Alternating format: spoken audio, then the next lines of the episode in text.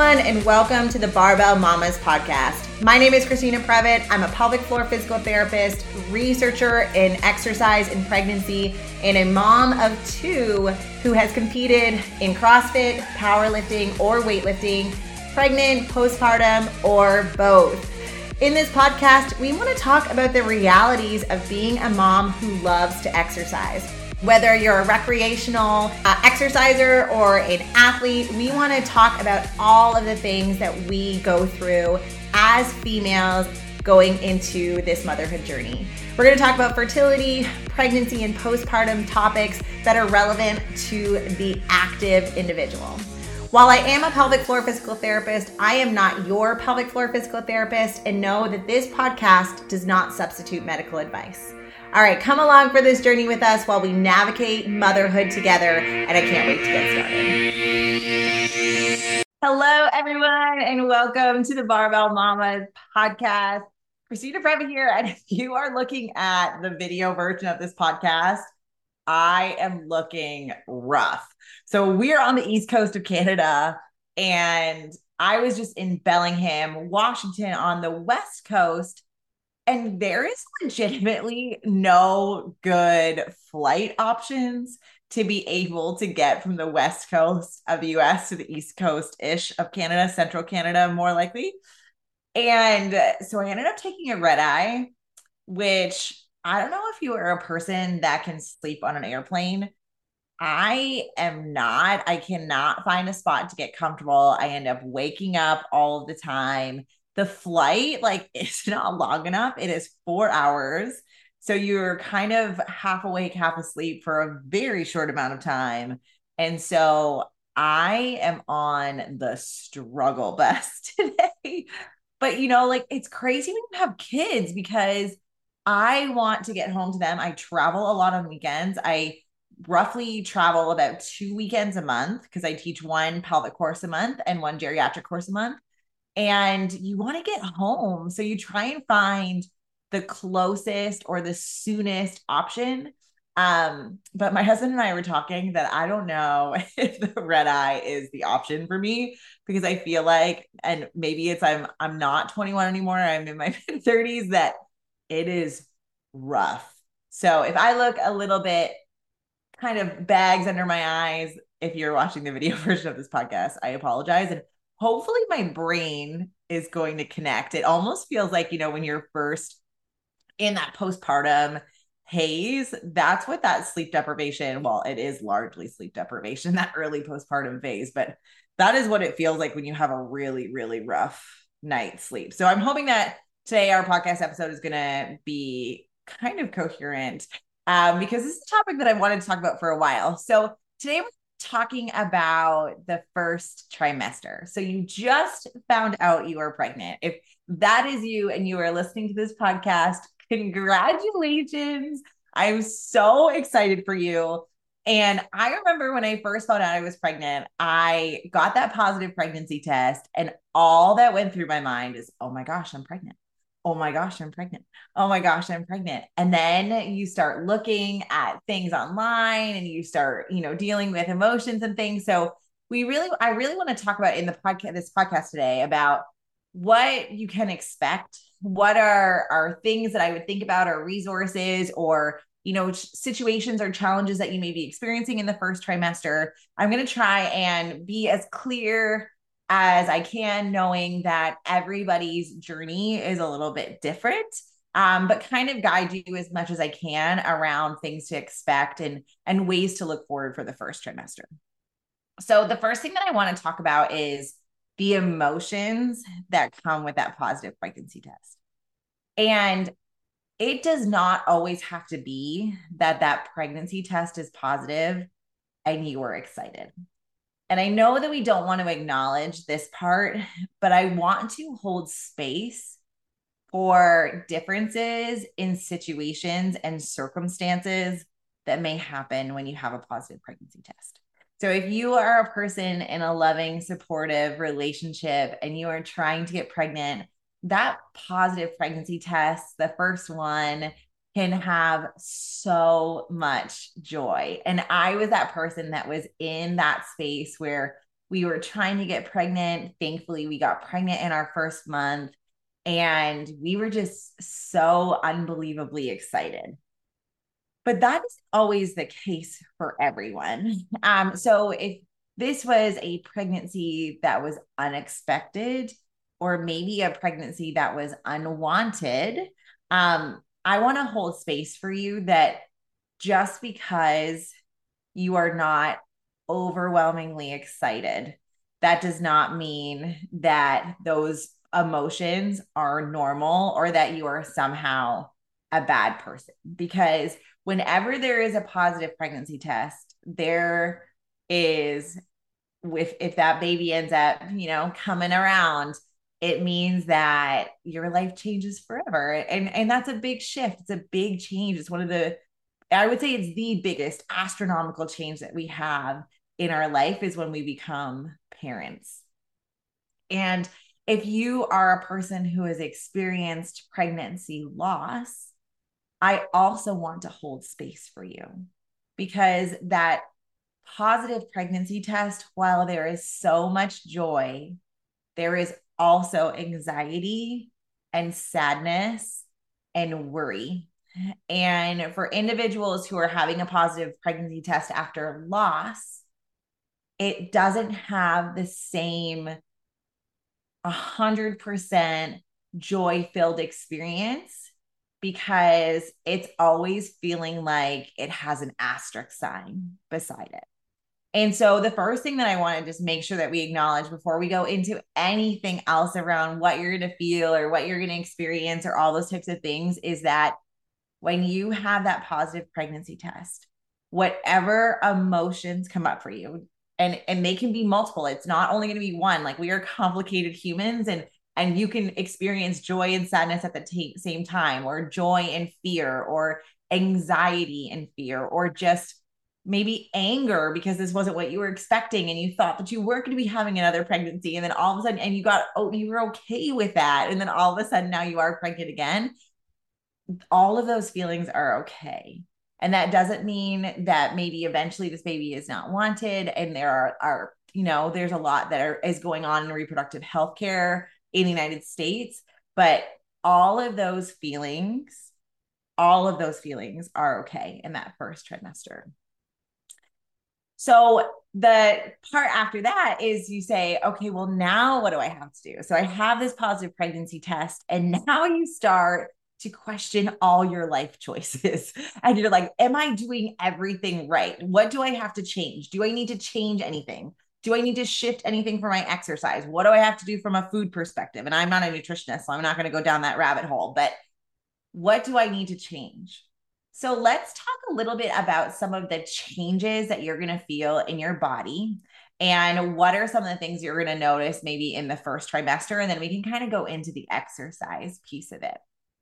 One of the first things that happens in your body when you have a positive pregnancy test is that when fertilization occurs and we have the implantation of the egg in the uterus, you start to develop a hormone called human chorionic gonadotropin, which um, is produced by the placenta. Our body starts to create the placenta, and that is what is picked up on a urine pregnancy test.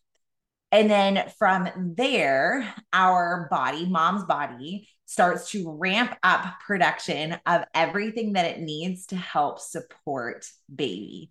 And so, one of the biggest and the most immediate effects that you see when you are in your first trimester is changes to your heart and blood.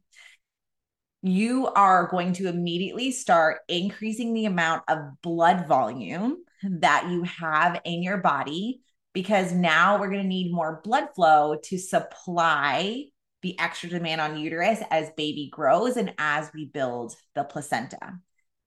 What that means is that when we are trying to make those changes, or we're automatically making those changes, that is where individuals experience an increase in their resting heart rate. They can start doing exercise and feel absolutely wiped and they're thinking, what the heck is this? Why am I feeling so tired?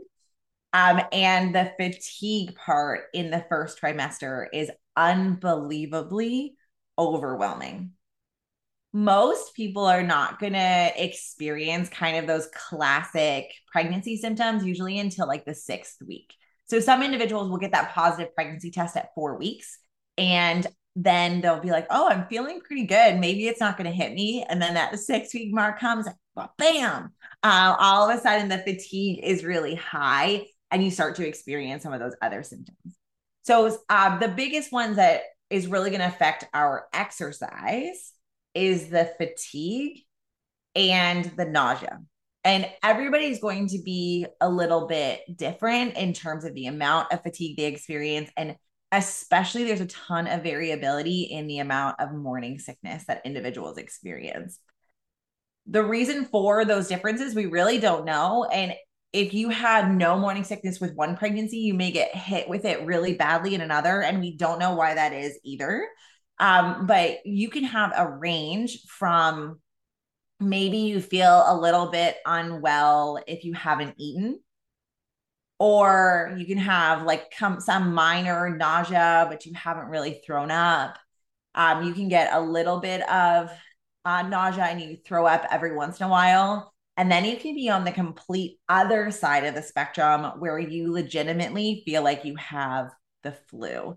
So I did an interview with Shannon Clark and by the way, she just had her baby. We'd heard her interview where she did that powerlifting meet eight months pregnant, and she had hyperemesis gravidarum. She was uh, world's strongest uh, strongman athlete, and she just delivered a healthy baby girl but she had described in her interview that she had hyperemesis gravidarum and you know such a baddie that she was like in between squat sets and puking uh, at the gym like i don't i do not i would not i don't even think i'm not even gonna put like a questionable part on it that would not be me. I would be at home. So she has such an incredible work ethic when it comes to her sport. Um, and I, I am not that so inclined. Um, but that's kind of on the other end of the spectrum with hyperemesis gravidarum. And the symptoms of fatigue and the symptoms of nausea are probably going to be the biggest barriers and the biggest considerations for exercise in the first trimester. So, a lot of people feel really guilty because they have a hard time just getting through their day that the thought of exercising, especially exercising at intensity, is something that just feels really overwhelming or something that doesn't feel possible for them. And so, if that is you, I want to give you some grace. And I hope you give yourself grace and say, You're doing a lot of work. You are building brains and hearts and nervous systems and muscles and skeletons on little babies, you are establishing all of their really important systems. And a lot of that, you know, from a couple of cells to an actual baby that you can see on ultrasound, um, those systems start to develop in the first 12 weeks of pregnancy in that first trimester. And so, if you do not get to the gym as much as you want to, or if you bring the intensity down, that is absolutely okay. You can go back to more intensity in the second trimester. You can, are not going to lose all of your fitness. And hopefully, in the second trimester, for most people, they get like a big jolt of energy um, and they feel a lot better and can go back into the gym more regularly if that's something that they are interested in doing. And so in the first trimester, some people ask, like, do I have to start? Do I have to start modifying anything? And the answer is usually no. And here's why. So when we think about baby and baby's growth, when you have that initial implantation and the original development of the fetus, you have that baby super far nestled back into your pelvis. So if your body is used to doing a certain type of exercise, there is no reason for you ha- to have to step away from that. So that can be making contact in the hip and feeling that barbell contact for the snatch. That can be burpees. Some people get concerned about doing burpees on the ground, um, double unders, running, all of those things. Use even using a weightlifting belt. Like I've had individuals use a weightlifting belt into their second trimester, feel totally fine. There is no reason from a baby perspective that we are going to be modifying exercise. And we have absolutely zero evidence that vigorous intensity exercise or exercise of any kind in the absence of a reason why you shouldn't be exercising that your doctor or your OB or your midwife would tell you. We don't have any link between exercise and miscarriage in what we know in the literature thus far. And so we have individuals who are training for marathons. We have individuals who are continuing to do the CrossFit Open. Um, you know, we have mamas who are still going to burn boot camp and doing Pilates. Like all of those things are absolutely okay in the first trimester. And so there is nothing from a physiology perspective that you are putting baby at risk. Um, baby is super far in your pelvis. So if your body is used to certain type of exercise patterns and behaviors, then you do not have to worry. There is nothing that is, from a movement perspective, contraindicated outside of anything that would be like a, a fall or a blow to the belly. When we are thinking further along, the next question people say is like, well, when do I have to start modifying some of these activities? And honestly, that's going to be really individual on how you feel, how you present, like kind of how big your belly gets and your comfort level with certain activities. So, for example, some people who are longer torso, they may not be really showing, especially if it's a first pregnancy, until 22, 24, sometimes 26 weeks pregnant, and still feel relatively good with all their movement patterns. Um, and other people, especially if they're short torsoed or they've had a bunch of babies before, this is a not their first rodeo. Um, your belly might pop a little bit sooner, and you may feel those um, that discomfort with those movements a little bit earlier. So, what you're going to notice in all of our Barbell Mamas programs, for example, is that we don't have a if you're in this trimester, do this modification. If you're in that trimester, you do this one.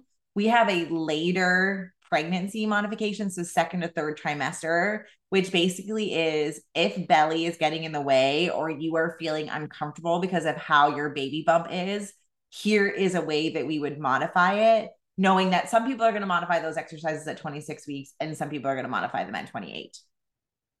Where my advice comes around modification for exercise usually isn't in the type of exercise itself, but in the intensity of it when you are exercising, especially at high intensity, you are tired after you work out, right? The metric that matters in exercise is effort.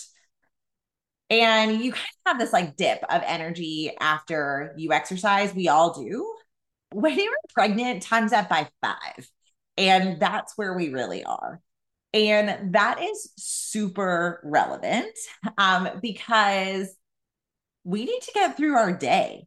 And so if you are able to exercise at your CrossFit gym and you're going max out and 100%, and then you feel like you cannot even get up off the couch the rest of the day, then that might be an indication for you to bring your exercise intensity down. I remember when I was pregnant with Quinn, I was one of, it was a CrossFit Open that there was two of them in the same year. I don't know if you guys, I think that was obviously Quinn was born in 2022. So it was like the 2021 season where they were trying to figure out where the open was. But I was like 16 to 19 weeks pregnant with him during that open season. And I remember there was a workout that I did not have to scale. All the movements were totally okay. I felt really comfortable doing them. And I remember I sent it.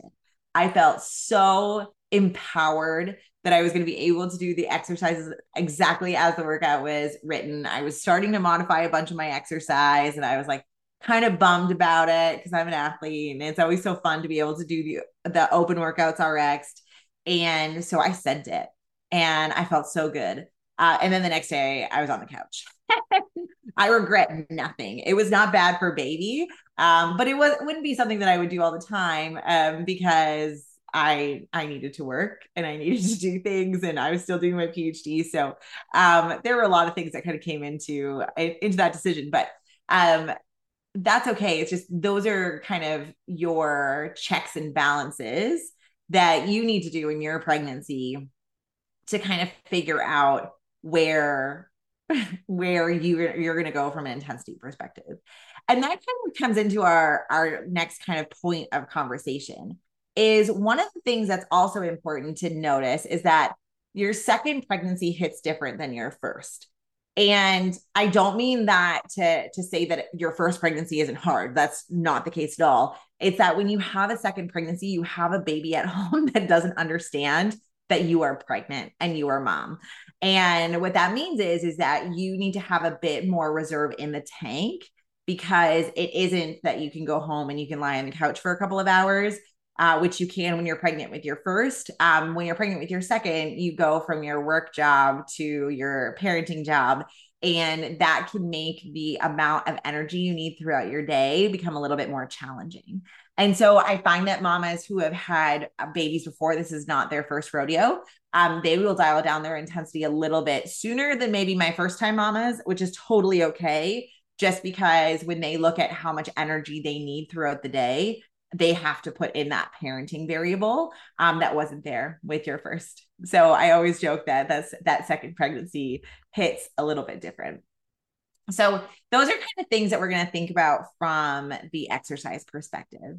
And then a lot of times in pregnancy, when you start getting that first uh, positive pregnancy test, then there's a lot of education that individuals are are looking to kind of soak up. Sometimes in my social media, I kind of figure out who is pregnant or trying to conceive because these are individuals who have not followed any pregnancy accounts and they're big influencers. And then they start following my account, which I freaking love. And then, you know, a couple months later, I see this pregnancy announcement, which is really cool. Um, but when you are thinking about the education piece, I want to finish off with this last kind of note is please, please, please, please, please be mindful of who you are taking pregnancy advice from. There is so much fear focused language in pregnancy. It can be such a joyful time in a mama to be's life, in a person's life. Um, but it can also be a really stressful and anxious time in a person's life. And that can be made worse if you are following a lot of accounts that have fear focused language. So I'm going to finish this off and I want to do a little bit of a podcast about this, but I'm not really sure how to message this in a way that doesn't feel like I'm like putting everybody on blast because that's not the case. It's I want you to be mindful of who you follow. So, kind of the things that I think about is does the person have the education to be to be giving you information on pregnancy? Do they have the education? If they are talking about their own pregnancy, are they saying, like, this is what works for me? Or are they making blanket statements about all pregnant people and they have never trained or done exercise with a pregnant person outside of themselves? And are they speaking in absolute language? So if they are using words like safe and unsafe exercise, if they are saying, you're going to ruin your abs if you don't do this, or these are ways to protect your pelvic floor, or this is ways to protect your abs from diastasis recti. Please either mute or unfollow those people or take it with a grain of salt because I don't want you to go into exercise and be afraid, um, knowing that everybody is going to have decisions around exercise that work for their bodies and that doesn't mean that any of them are wrong. It's just you are going to do an exercise what works for you. And so people tend to project their own thoughts, opinions, and fears online. And everybody has their own biases, but it's really important that, you know, pregnancy and motherhood are such visceral like experiences that a person has in their life um, I want you to be able to feel empowered and confident in your decision making.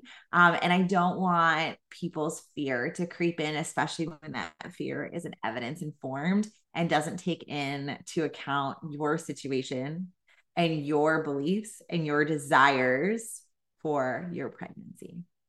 So all of that, social media has become a big area of education for mamas.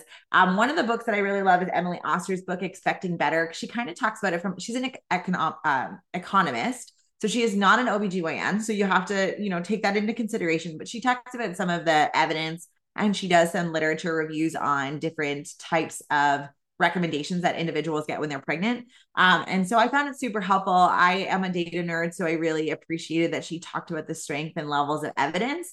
Um, and so if that is you that you want that kind of nuanced argument, I, I would uh, recommend following her. And then if you have any questions, please let us know. I'm going to finish up this episode with a little bit of a plug for our own research studies. I mentioned a couple of weeks ago that we have an open enrollment. So if you are listening to this and you are in your first trimester, less than 20 weeks pregnant, and you are are tracking all of your exercise, um, we are doing a research study out of the University of Alberta. We are doing a longitudinal research study that's looking at resistance training during pregnancy. So we want to know how you feel, how your fatigue is impacting your exercise, what the percentages of weights you're doing. Are you feeling good? Are you experiencing pain? Are you experiencing leaking? So that we can help guide mamas who want to exercise. So we're going to follow you throughout your pregnancy and ask at your uh, end of your first trimester, second, third, into your postpartum journey up to 18 months. We're going to ask for your training logs and ask how you're feeling to really start building these levels of evidence so that all of our education can be as evidence informed as possible um, based on where the research is right now. So, if you have any other questions about that study or you're interested in enrolling, please let us know. Um, if you want some guidance on your exercise during your pregnancy, know that we have our pregnant CrossFit, powerlifting, and weightlifting programs that are available on the website. Usually, people are kind of enrolling in those uh, programs after their first trimester or when they are starting to feel unsure of what they want to do with their extras program or what they should do. So, if you have any questions about our programs, please let us know. Um, and if you're thinking about the postpartum, we have a webinar on our uh, website that I did a long uh, about a year ago that was called Barbell After Baby. So to kind of set you up, if you're in the first trimester, you're maybe not thinking about birth just yet, but we have a lot of resources and uh, blog posts and things on the website for you to gain more information and access to uh, education. All right, that is it for me. I'm going to bed. I am going to sleep. I have coffee in my hand at three o'clock. I probably shouldn't, but I am. I am on the struggle bus. Um, have a great week, everybody, and we will talk to you soon.